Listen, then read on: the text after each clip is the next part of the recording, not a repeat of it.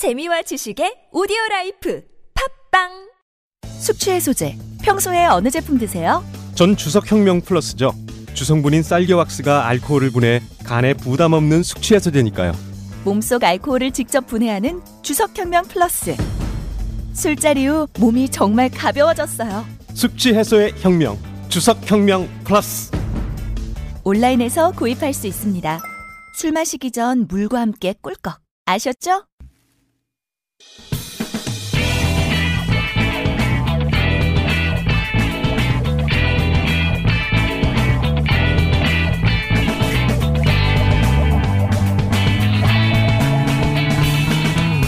김어준의 뉴스 공장.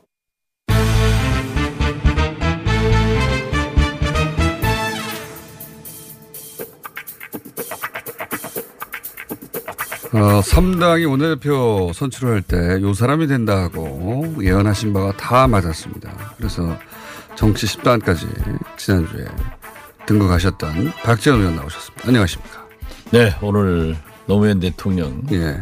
10주기를 맞이해서 참 그분이 검찰에 갖은 모욕을 당할 때 저는 감지를 해서 아, 그러셨어요? 예, 이러다 동- 큰일 나겠다. 예 동교동에 가서 이러면 큰일 납니다. 예. 왜냐하면 따님을 소환하고 예. 그 다음 주에 권양숙 여사를 소환한다고 하면은 이건 견딜 수 없습니다. 또 그분 성격이 워낙. 예. 예. 그랬더니 김대중 대통령께서 의원들이 서명 운동을 해라. 서명을 받아서 검찰에 제출을 하도록 했는데 그 서명 운동 중에 이분이 서거하셔가지고 참으로 그 애석한 마음을 지금까지 그람 금할 수 없습니다. 그때 보니까요. 예. 참 정치라는 게 매정하더라고요. 나는 서명할 수 없다. 예. 이렇게 한 분들이 많았어요. 아, 그래요? 예. 그런데 그렇게 서거하시고 김대중 대통령님께서 내 몸의 절반이 무너졌다. 예. 이런 표현을 하니까 저한테 연락 와서 서명을 하겠다. 그때 서명하면 뭐합니까? 사후죠. 예. 에, 그래서 그래도 또 그분들의 심정이 애도를 하기 때문에 받아가지고 끝까지 안 한 사람이 있어요. 제가 에, 또 동교동에 가서 이렇습니다라고 했더니 영전에 바쳐드리라고 그래서 봉화에서 바쳐드린 그런 기억이 새롭습니다. 그때 그, 어, 추도식 할 때 광화문 예. 광장에서 김대중 전 대통령이 우셨죠. 그 장면 제가 아직도 그 엄청나게 우셨죠. 네. 그리고 그 사실 어린아이처럼 우셨는데. 봉화에서 서울에서 그러한 그 국장 예. 그러한 것을 사실상 기획을 하셔가지고 저를 통해서 문재인 대통령, 예. 한명숙 총리 이분들에게 전달해가지고 다 그 김대중 대통령의 의사를 따라 주셨는데 그 땡볕에서 권양숙 여사님을 붙들고 오열하시고 이제 그 후 건강 회복을 못 하시고 8월 18일 날 그때 함께 그 가셨죠. 충격을 많이 받으신 것 같아요. 그죠? 많이 받았죠. 예. 그때 사실 말이죠. 제가 몇 번 얘기했습니다만은 이명박 대통령의 경제 그리고 민주주의 남북 관계가 파탄나는 것을 보고 이- 지금 현재 여러 정치 지도자들을 불러서 시민 운동하시는 분들을 불러서 80대가는 나도 이렇게 싸우고 있는데 왜 못 싸우느냐. 예. 길로 나서라. 그리고 당시 지금 현재는 586이라고 칭합니다마는 386 정치인들을 하나하나 불러가지고 배낭을 메고 깃발을 꼽고 전국을 돌아라 했는데 그게 안 됐어요. 그러니까 에, 노무현 대통령과 생전에 두 분이 3.1 구국 선언 같은 것을 준비를 했어요. 음. 그러다가 그렇게 노무현 대통령이 서거를 하시니까 절반이 무너져 버렸다 해가지고 그 망연자실하던 것이 지금도 기억에 생생합니다. 아, 그때 그 오열을 하시던 장면은 저도 생생하게 기억하고, 예, 굉장히 기억에 남는 장면인데 그 이후로 이제, 어, 기력이 쇠하셔가지고 오래전에 돌아가셨죠. 그렇죠. 예. 뭐 정확하게 이제 뭐한두 달 반 예. 있다가 돌아가셨는데 그렇게 금방 돌아가실 줄 몰랐는데. 참 너무 세전해지셨죠. 음, 충격이 컸고. 자, 어, 오늘 10주기에 내려가십니까 혹시? 저는 오늘 안과 치료를 받고 아. 있어서 눈이 좀 문제가 생겼어요. 예. 저는 눈 하나 있는 게 지금 아주 어렵습니다. 그래서 그 대신 저는 일목요연하게 사물을 봅니다. 일목요연하게. 알겠습니다. 예, 10주기. 어, 오늘 추도식이라 어, 정치권 인사들이 이제 대거 가는데 좀 매년 가다가 금년만 지금 예. 근데 뭐 그 유시민 그 이사장도 또 이 시기에 모친상을 당하셔가지고 유시민 이사장도 못, 못 가시더라고요. 참석을 못 하시고. 이 방송 끝나고 바로 유시민 예. 이사장 어, 모친 상해. 또 유시춘 씨 예. 같은 누님 유시춘 선생은 에, 이호 여사님의 예. 자서전을 쓰실 때 저랑 같이 작업을 아, 했습니다. 그러셨어요? 예. 어. 여러 가지 인연이 깊은데 제가 이 자리를 빌려서 유시민 이사장께 사과를 하나 한번 아, 해야겠어요. 그래요? 예. 유시민 최근에- 공격을 많이 하셨는데. 어, 공격 많이 안 해요. 최근에 예. 광주 MBC 예. TV 시사 본색이라는 예. 거기에서 이제 대담을 하면서 아, 대북 송금권 관련해서 그렇죠. 발언하신 예. 내용이요? 예. 그런데 거기 진행하는 김낙곤 국장이 그 광주 MBC 유명한 기자예요. 예. 잘 아는 분인데 그 대북 송금 특검은 김대중 대통령의 햇볕 정책을 계승하기 위해서 불가피하게 했다라고 예. 해서 제가 예. 이건 아니지 않느냐 음. 하고 한마디 했어요. 예. 그랬더니 그게 예. 유시민 이사장이 한 얘기가 아니랍니다. 아, 그래요? 예. 그러면 왜 유시민 이사장의 아니 그런데 발언처럼 보도가 된 거예요? 그, 모 통신에 보도가 되면서 예. 와전된 거예요. 아, 와전된 건데. 다른 사람의 발언이었는데. 네, 그렇죠. 그런데도 그러니까 그때 당시 바, 발언의 내용이 뭐냐면 유시민 이사장이 어 대북 송금 특검을 한 것은 어 햇볕 정책을 훼손하지 않고 계승하려고 네. 어쩔 수 없이 했다라고 예, 그런- 해서 이제 왜냐하면 대북 송금권으로 이제 곤욕을 치르셨는데 그때 당시에 예. 그래서 이제 발끈하셨는데 알고 보니 알고 보니 유시민 이사장의 발언이 아니었어요 그게 예, 그렇습니다.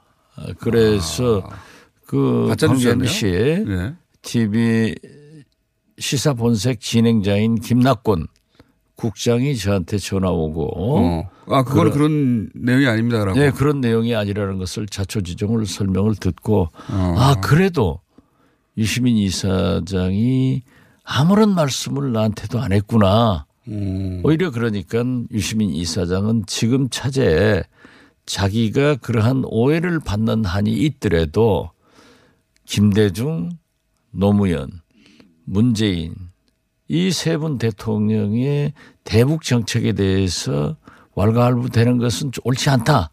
해가지고 이분이 참았더라고요. 아, 그리고 그렇구나. 그, 그 내용을 잘 모르는 양정철 네. 민주연구원장도 저를 만나서 오히려 저에게 적절한 선에서 잘 정리를 해 주셨다고 했는데 네. 이게 굉장히 미안하게 됐잖아요. 그래서 그러니까 오늘 말하지 않는 사람을 공격을 다른 사람 발언이었는데 비판을 하셨는데 알고 봤더니 유시민 이사장의 발언이 아니라는 걸 알게 됐고 그런데 네. 이제 그런 공격을 받았음에도 불구하고 유시민 이사장이 그냥 가만히 있었더라. 예. 그래서, 그래서 미- 오히려 더 미안해지셨다. 제가 미안해서 오늘 이 방송 끝나고 와서 좀 모친상 모친상 네. 위로도 하고 그 사과도 하려고 그럽니다. 아, 잘못한 것은 우리는 사과를 해야죠. 의원님 것도 황교안 깔끔- 대표처럼 음?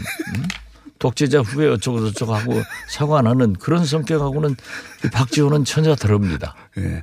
의원님 원래 공격할 때 화끈하게 하시고 사과할 때 또 깔끔하게 어, 하시죠. 그렇죠. 예. 나 그때 잘못했어 이렇게 어, 잘못한 건 잘못했다고 해야죠. 어.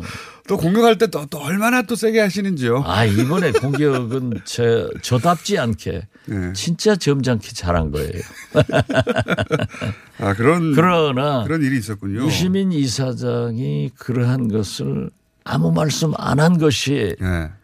내가 졌다. 내가 역시 저러니까 저분은 대통령 후보로 대통령 거론되는구나. 후보로 거론되는구나. 대통령 후보로는 의원님이 많이 거론하시지 않습니까 제일 요즘 아니, 제가 보면 틀림없다니까요. 본인은 절대 안 한다고 하는데요. 예. 본인이 하고 싶- 안 하고 싶다고 해서 안 하는 게 아니고 조금 성큼 걸어 나갔다가 예. 요즘 너무 부각되니까 또 살짝 뒤로 빠는 것 같아요. 어, 그러니까 본인이 하고 싶든 뭐 하고 싶지 않든 유시민 이사장이 후보로 거론돼서 어느 순간 이제 뭐 끌려서 나올 것이다 이렇게 생각하시는 거군요. 그래요. 저는 그런데 하고 싶은데도 아무 소리 사람들이 안 해주니까 그게 좀 문제가 있어요. 그러니까 의원님은 하고 싶다는 말씀 여러 번 하셨는데. 여러 번 했는데 아무 소리 안 해요. 어, 그런데 아 역시 유시민 이사장처럼 그분도 공격을 잘하는데 네. 하지 않을 때는 적당한 선에서 자기가 인내하는구나 네. 해서 후배이지만 아 참 인격적으로 또 정치적으로 많이 배웠습니다. 유시민 이사장이 나이 들면서 예, 그런 점이 많이 바뀐 것 같습니다. 네. 예전에는 뭐 가차 없었죠. 가차가 없었죠. 우리 김대중 대통령도 얼마나 아프게 조졌어요. 예, 가차 없었어요. 논리적으로 앞뒤가 안 맞는다고 생각하거나 그러면 뭐 가차 없었는데 요즘은 그냥 어 사정이 있겠거니 하고 또는 뭐 이해하려고 하고 예, 그래서 옛날부터 나이가 양반이다. 근데 의원님은 나이가 계속 드셔도 공격할 때도 계속 날카로우시잖아요. 예. 저요? 예. 아 요즘 공격 안 합니다. 안 합니까? 네. 갑자기 황교안 대표도 여기 끌려 나왔잖아요. 아 거기는 너무 이분법적으로 예. 계속 색깔론과 어, 시대착오적인 5.18, 박근혜 탄핵, 터블렛 PC 이 모든 원천적으로 부인해버리고 맞지 않는 국회에서 드러눕지를 않나 전 국을 돌아다니면서 빨간 옷 입고 말이죠. 또 이상해요. 남이 빨간 옷 입으면 자기는 또 하얀 와이셔츠만 입대요. 그러니까 좀 딱 사진상 보이고 싶어 하는 것 같아. 아니 지금은 혼자 어, 대선은 아직 3년 남았는데 대선 행보를 유세를 하시는 것 같긴 합니다. 그건요, 대통령 후보 유세하는 것은 좋아요. 그런데 3년이나 대통령 남았는데 장관 자리를 지금 입도 선매하고 있다니까요. 모 목사님한테 아, 예. 내가 대통령 되면 장관 한번 하라고 했대요. 라고 정광 목사가 주장했지. 아니 황교안 그런데 대표는 아니 인정하지 않았습니다. 들으신 분이 말씀하시는 것을 못 믿으면은 네. 목사님 말씀을 못 믿으면 어떻게 돼요? 나는 자야 빨라도 너무 빠르다. 응? 구정치 배워도 너무 빨리 배운다. 진짜 머리 좋다. 알겠습니다. 저는 어, 추가 언급하지 않도록 하겠습니다. 아직 확인은 안된 사안이기 때문에. 예. 그래요, 저, 저도. 예, 정광훈 목사님의 그렇게 만약에 설- 그랬다면 그건 문제가 되죠. 음. 그런데 목사님이 거짓말 할까요? 모르겠습니다. 자, 저는 빠지겠습니다. 예, 거기서. 어, 저만 남겨놓고 가세요. 자, 오래전부터 예견했던 사태입니다. 바른미래당 사태를 오래전부터 예견하셨고, 자, 이제 곧그 손학규 대표가 굉장히 곤욕스러운 처지가 될 것이고, 정치적으로 크게 위기가 올 것이고, 빨리 나와야 된다. 진작 말씀하셨는데, 그런 상황이 됐어요, 이제. 그렇죠? 근데 손학규 대표는 물러날 생각이 없는 것 같습니다. 전혀, 지금까지는. 뭐 앞으로 뭐 어떻게 됩니까?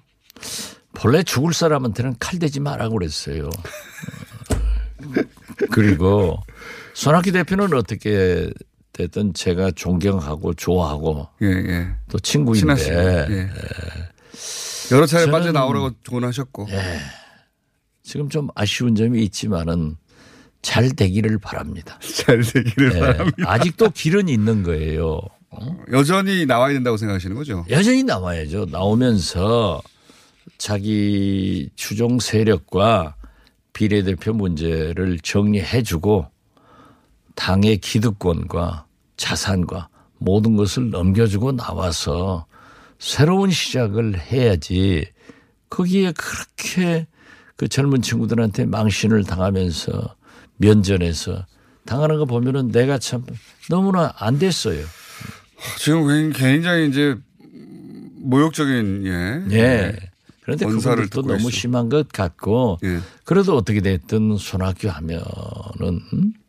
참 정치부 기자들이 대통령감으로 가장 훌륭하다 이렇게 계속 투표로 나타나는 분 아니에요. 과거에 그랬습니다. 예. 뭐 지금도 그래도 네. 괜찮으신 분인데 저는 잘 됐으면 좋겠어요. 그 잘 된다는 게 빨리 정리하라는 겁니다. 예. 그런데 굉장히 그 손학규 대표를 곤란하게 만드실 말을 지난주에 하셔가지고 손학규 대표 측에서 어 민주평화당 의원들 몇몇을 접촉해서 바른미래당 와서 유승민을 어 몰아내자는 이야기를 한 것으로 안다 말씀하셔가지고 손학규 대표가 그것 때문에 지금 공격을 많이 받고 있습니다. 손학 대표, 손학규 대표는 아무 말씀 안 하시대요. 어쨌든 유승민 이렇게 바른 정당계에서 아니 유승민을 축출하자고 했다고 하면 뒤에서 그런 술술 부린 거 아니냐 이렇게 이제 화를 내고 공격하고 있죠. 그런 말씀 왜 하셨어요, 근데? 사실이니까 얘기했죠. 다시 한번. 그래서 어, 나는 예. 빨리 정리해라. 손학규 대표에게 도움이 되려고 했는데 결과적으로 보면 그걸 가지고 시끄러운데 더 각오하는 이 코미디 하는 거 아니에요? 진상조사 위원회를 구성해서 저를 조사한다고 그러는데 자기들이 특검이에요? 아, 진상조사 위원회를 네. 구성해서 요 사안에 대해서 뭐 저도 조사 대상이 될수 있다라고 조사할 얘기하는데 필요 오실 필요 없는 것 같아요. 지금 다시 한번 말씀하셔가지고 예. 글쎄요. 예. 직접 들으신 겁니까 아니면 간접적으로? 아니 그뭐 자기들이 온다고 제가 가겠어요? 아니 제 말은 요 발언을 직접 들으신 겁니까? 간접적으로 들으신 겁니까? 아니 조사를 대신해서 그렇게 구체적으로 얘기하면은 아, 알겠습니다. 제가 너무 빠고 알겠습니다. 그 정도 하면은 다 알아들어요. 어? 자기도 그 저 박주선 의원도 그런 비슷한 얘기를 했던데 뭐. 아 그래요? 비슷한 얘기를 하는 것은 민주평화당 쪽에서 사람들이 아니 민주평화당 쪽이 아니라 어, 그쪽 계열을 한번 뭉쳐서 해보자. 어, 라고 그러니까 했는데 뭐 자기들 당끼리 했는지 어쩐지 그건 모르겠어요. 국민의당 아무튼 저로서 계열을 계열이 다시 모여서 유승민 계를 몰아내자. 아무튼 저로서는 사실을 얘기했기 때문에 네. 뭐, 박주선 의원도 유사한 내용을 말한 적이 있다는. 뭐 인터뷰에 그런 유사한 게 아니라 어, 뭐 한번 대결한다 이런 식으로 아, 얘기를 대결한다. 했길래 저는 흥미 없어서 그 읽어보지도 않았어요. 읽어보셨으니까 네. 내용을 아시겠죠. 아니 그리고 그게 있, 있으니까 얘기한 건데 어? 저한테 사실 여부를 직접 말하라고 하세요. 박주선 의원도 유사한 그러니까 민주평화당에서 오라는 건 아닌데 유승민 계하고 대결을 한번 해야 된다. 네, 그렇죠. 그런 취지의 말을 내부에서 하고 아, 뭐 있는데 내부에서 다 그러는 거죠. 네. 아, 우리 노선 투쟁 저- 하는 거죠, 뭐 서로. 우리 당에서도 이 적은 당이지만 원내대표 대결을 하면서 네.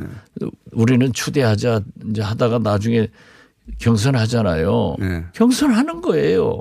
하지만은 그 결과에 승복해 가지고 아무 소리 안 나오잖아요. 네. 이것이 민주정당이지.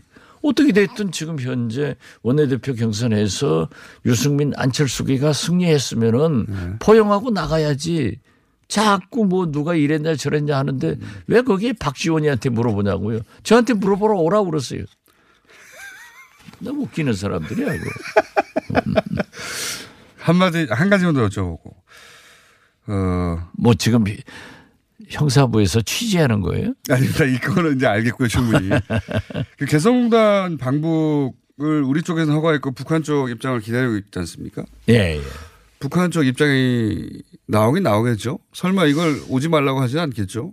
어떻게 지금 보십니까? 북한이 하지 않겠다라고 하는 것은 굉장히 예. 논리적으로 성립이 안 되죠. 본인들이 개성공단 하나 반가운. 소식은 네.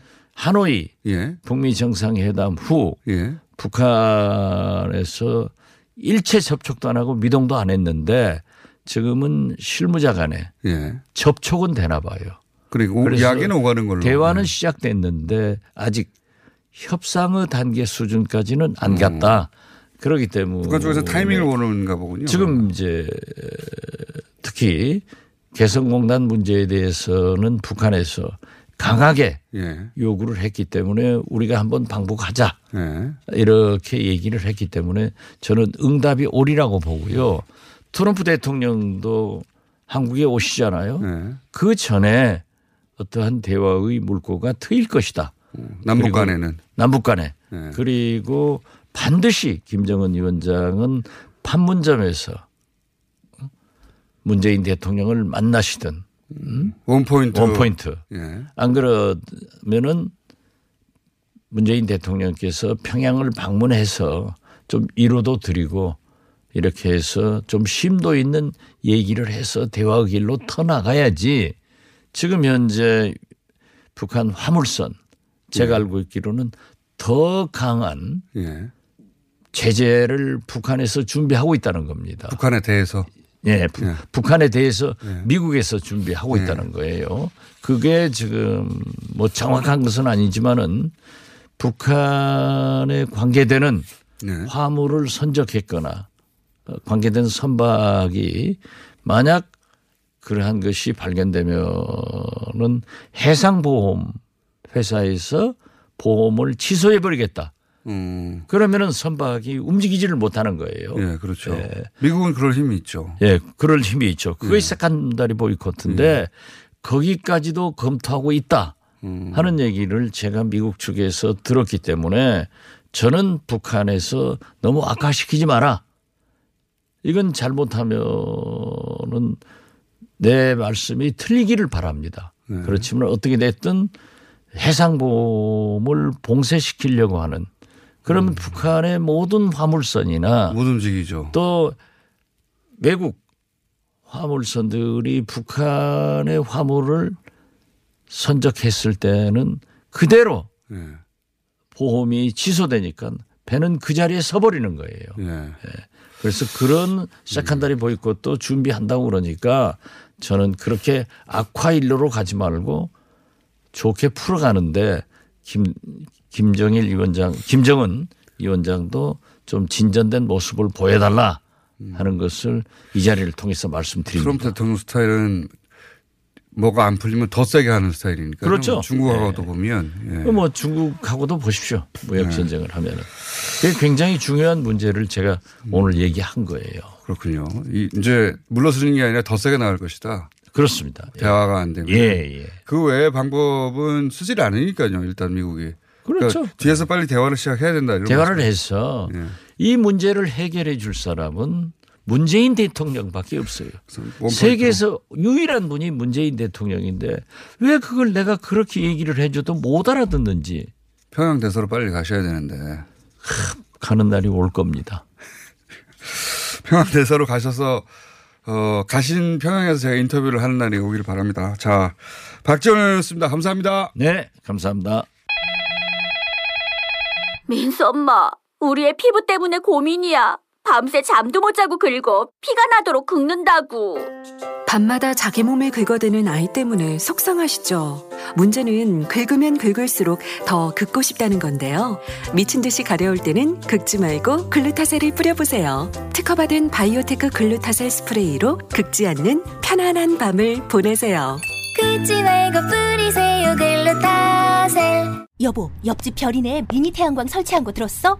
310와트를 6만 원에 설치했대. 어디서 있냐고? 별빛 에너지. 태양광 미니 발전소 서울시 선정 순위 1번 업체 별빛 에너지는 서울시와 구청의 지원을 통해 소비자 가격 54만 원짜리 310와트 제품을 6만 원에 설치해 드립니다. 구보조금 소진 시 가격이 인상되오니 서두르세요. 우리도 얼른 전화하자. 02-743-0024 별빛 에너지 민수 엄마, 우리의 피부 때문에 고민이야. 밤새 잠도 못 자고 긁어 피가 나도록 긁는다고. 밤마다 자기 몸에 긁어대는 아이 때문에 속상하시죠? 문제는 긁으면 긁을수록 더 긁고 싶다는 건데요. 미친 듯이 가려울 때는 긁지 말고 글루타셀을 뿌려보세요. 특허받은 바이오테크 글루타셀 스프레이로 긁지 않는 편안한 밤을 보내세요. 긁지 말고 뿌리세요 글루타 셀 여보, 옆집 별이네 미니 태양광 설치한 거 들었어? 310W를 6만 원에 설치했대. 어디서 있냐고? 별빛 에너지. 태양광 미니 발전소 서울시 선정 순위 1번 업체 별빛 에너지는 서울시와 구청의 지원을 통해 소비자 가격 54만 원짜리 310W 제품을 6만 원에 설치해 드립니다. 구보조금 소진 시 가격이 인상되오니 서두르세요. 우리도 얼른 전화하자. 02-743-0024 별빛 에너지 더 강력해진 흡착력으로 모공 속 깊숙이 쌓여있는 오돌돌돌한 블랙헤드, 과잉 피지, 모공각질뿐만 아니라 초미세먼지까지 완벽하게 제거하고 싶다면 지금 바로 클렌징 오일 역사상 가장 강력한 모공 청소기를 만나보세요. 초미세먼지 세정력 임상 능력을 인증받은 휘겔리 다올리의 클렌징 오일이 당신의 모공 구석구석 찾아가 숨은 노폐물까지 시원하게 건강한 피부를 위한 모든 것 다 들어가 있음. 휘겔리 다올리 클렌징 오일.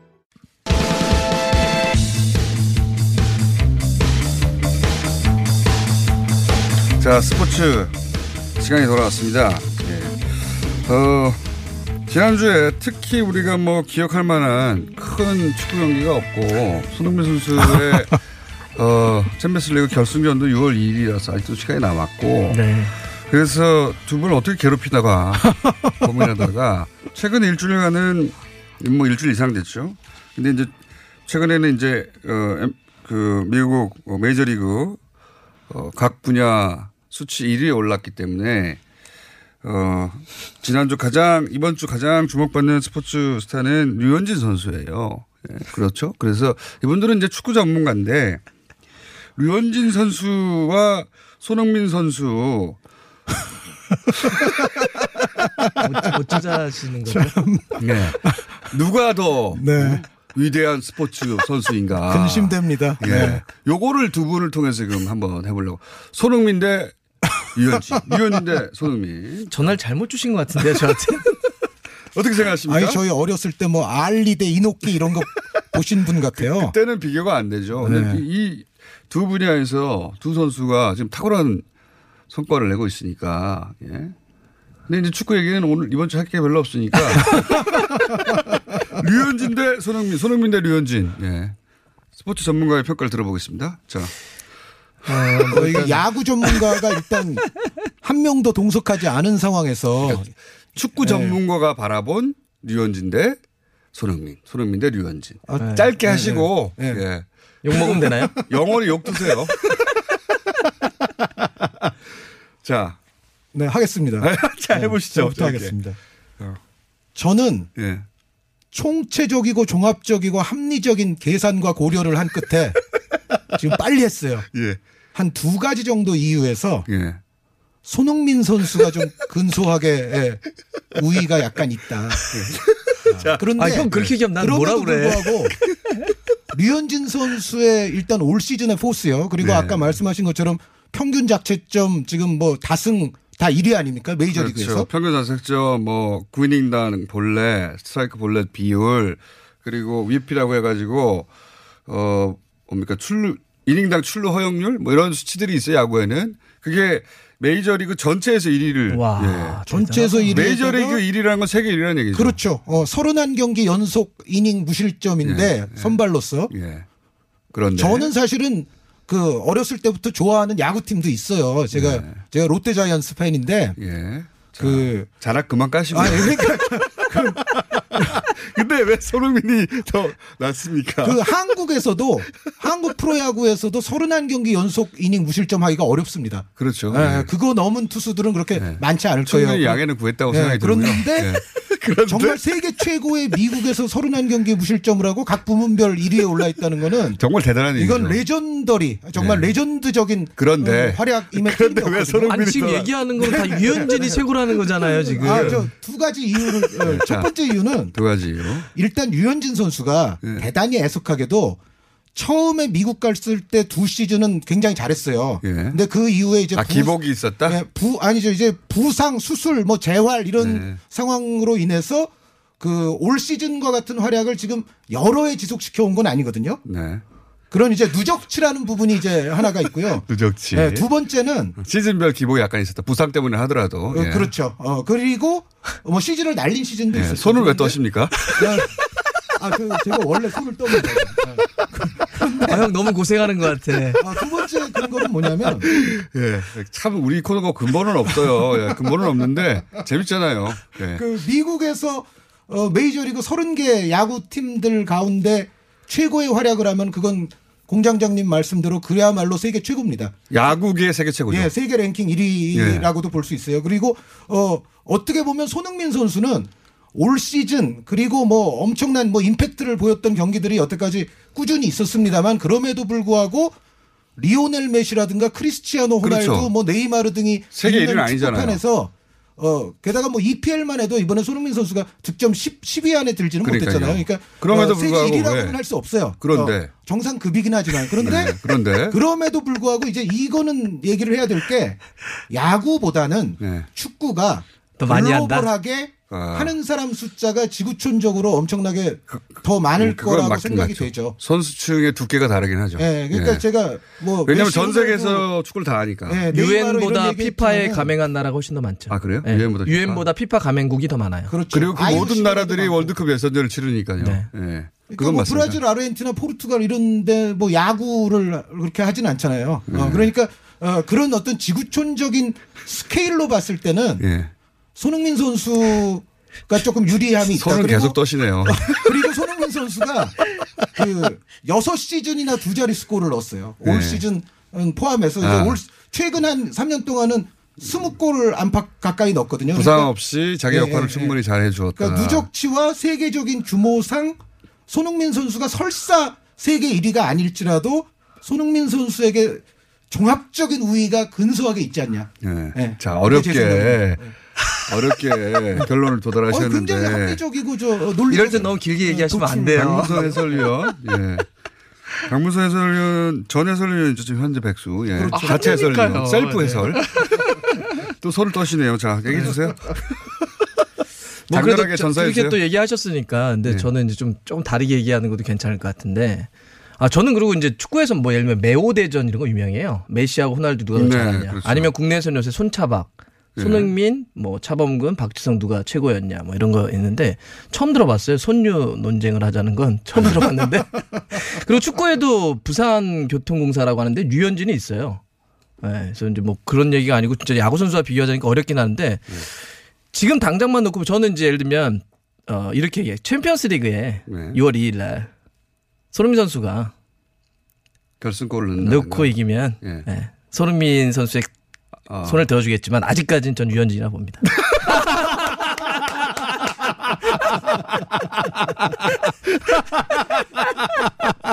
근거를 제시해야죠. 근거.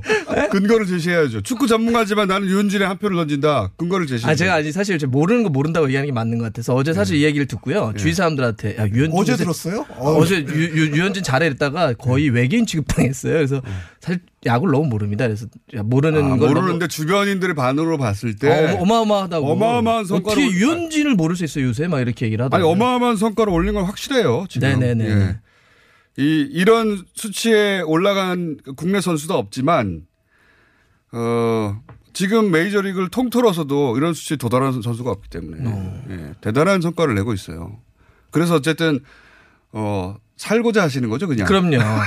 하나씩 다 걸쳐놓는 아니 거죠. 그리고 우리 저 어, 근거는 주변인들의 반응으로 봐. 저 무직 박, 박펠레 선생께서 어, 좀 이 방송의 재미를 생각을 하시는 것 같아요. 제가 어, 제가 이미 손흥민이라고 얘기를 했고 예. 뭐저 이상의 근거를 댈 수도 없고 어, 하다 보니까 그냥 또 류현진 선수를 드신 거 아닌가. 연봉은 유현진 선수가 거의 두 배가 많더라고요.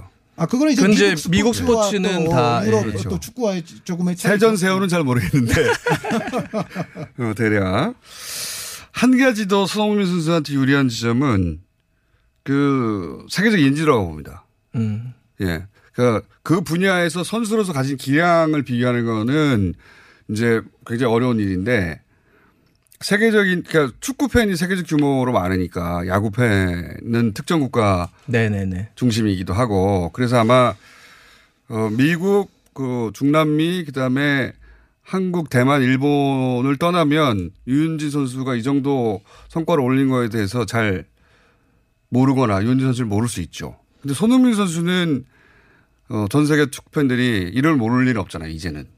그러니까 아까 얘기했던 것처럼 그 피파에 가면 거 그러니까 축구는 실제로 이제 되게 보편적으로 누구나 다 할 수 있는 게 장비가 별로 필요가 없어요. 아프리카에서 왜 축구를 많이 할 수 있냐면 자, 그냥 공 하나만 있으면 되죠. 골대가 없어도 되고요. 골대는 그렇죠. 그냥 나무로 세워놔도 되고, 그다음에 축구화가 없어도 맨발로 차도 되니까 더 많은 나라들이 하- 하는데 제가 축구 때문에 아프리카 출장을 한 네 번인가 다섯 번을 가봤는데 그때 당시 아프리카 사람들도 박지성은 다 알아요.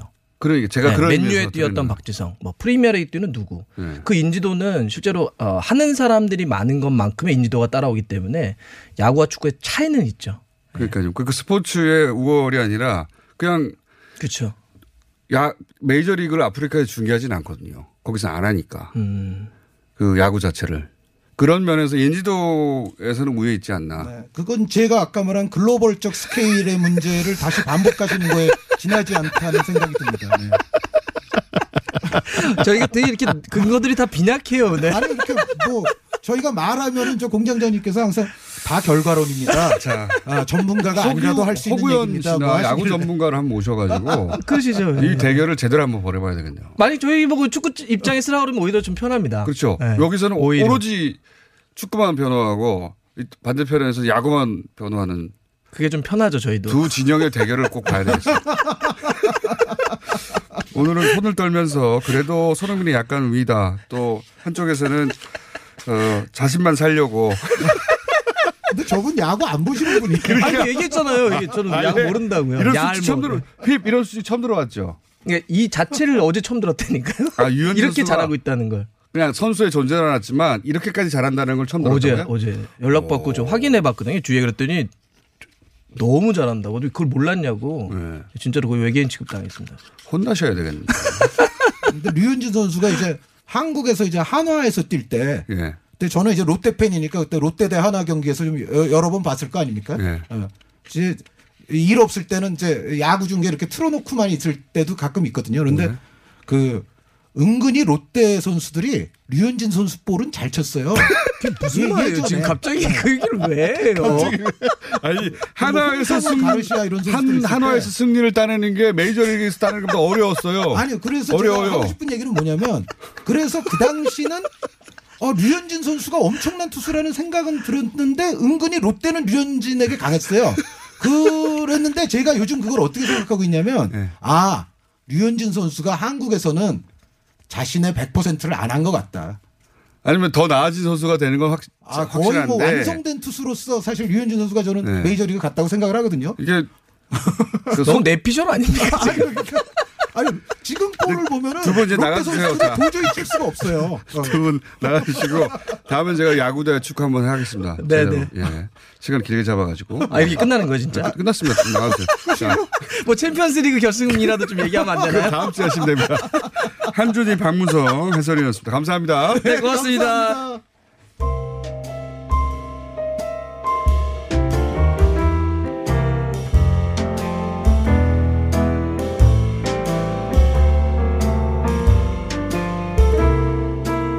불친절한 에이스는 건너뛰겠습니다. 예.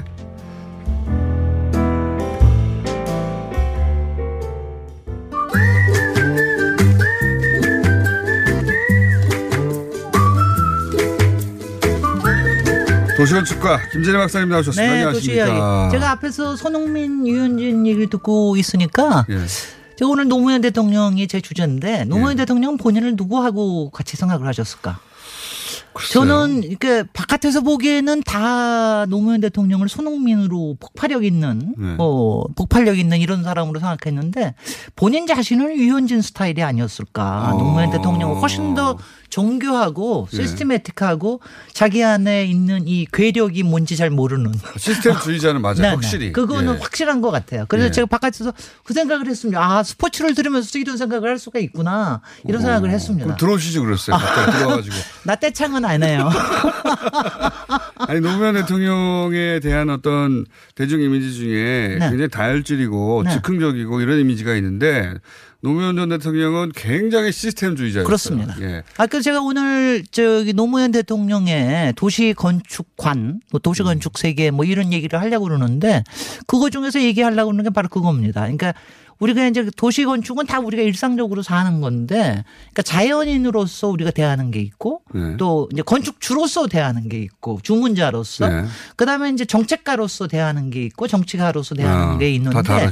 이게 네. 다 정말 다른데 이제 거기 안에 어 이게 제가 이제 이런 얘기를 하면은 좀 그렇지만 참 참 썩 마땅한 분이다.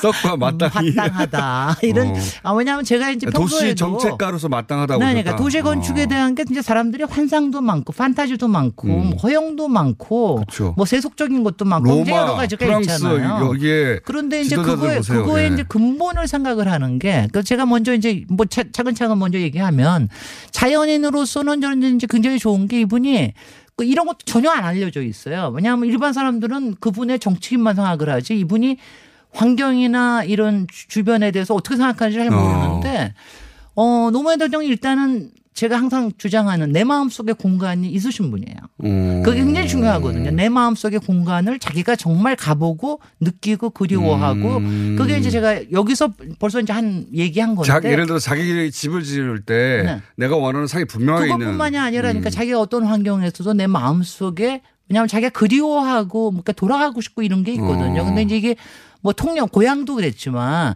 통영의 그 바람의 언덕에서 본인이 음. 느끼는 이런 것들 이런 걸 가지고 있는 그게 사람의 없으면 근본이 없어집니다. 아 이게 말이죠. 예. 그러니까 근본이 있는 분이시네. 제가 근본이 없어요. 아, 맞아요.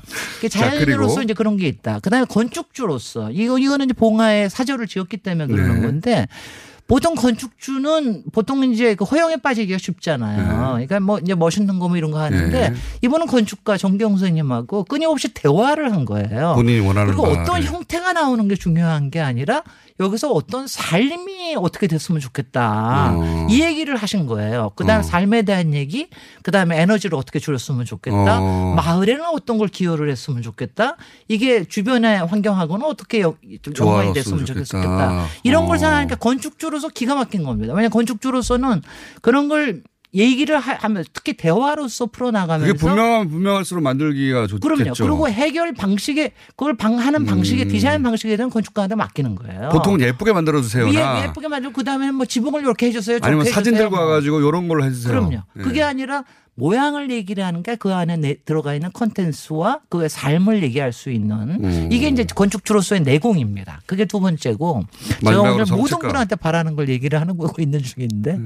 세 번째는 정책가로서 얘기인데 제가 이- 그것도 여기 저 한 1년 반 전에 제가 몇 번 시리즈로 얘기했지만 보통 정책가로서도 보통은 건축에 대해서 얘기하나 도시에 대해서 얘기하면 다 취해버립니다. 그래서 네. 뭐 정말 로마처럼 예, 그렇죠. 뭐 베니스처럼 거대한 그리고 개성문. 뭘 얘기를 하잖아요. 그러면 일단 그림부터 보려고 그러고 모형부터 보려고 그래요. 음, 맞습니다. 근데 이분은 예. 노무현 대통령 정말 신기하게도 예. 행복 도시를 만드는데도 세종시를 만드는데도 모델 같은 건 안 볼 거다. 그건 내가 보면 뭐라 그럴 테니까 안- 나는 거 오. 갖다 줄 필요 없다. 이런 얘기 하시는 분이에요. 그럼 뭘 그러니까 얘기하셨어요? 제도에 대해서 얘기해요. 이건 정책가로서 내가 할 수 있는 거는 제도로 해야 어, 된다. 대통령인 정책가로서는 나는 제도만 얘기하겠다. 제도를 얘기하고 그러니까 제가 제가 속해 오. 있던 건설기술 건축문화 정책위원회라는 것도 정책에 대해서 얘기를 했지 한 번도 어, 무엇을 더 근사하게 만든다 이런 얘기를 도움을 크게 지어달라거나 그런 얘기를 한 적이 없다. 그런 게 좋은 게 나오려고 그러면 어떤 걸 제도적으로 밑받침을 해줘야 되느냐. 어. 뭐를 규제를 완화하고 어떤 걸 규제를 강화해야 되느냐. 이런 얘기를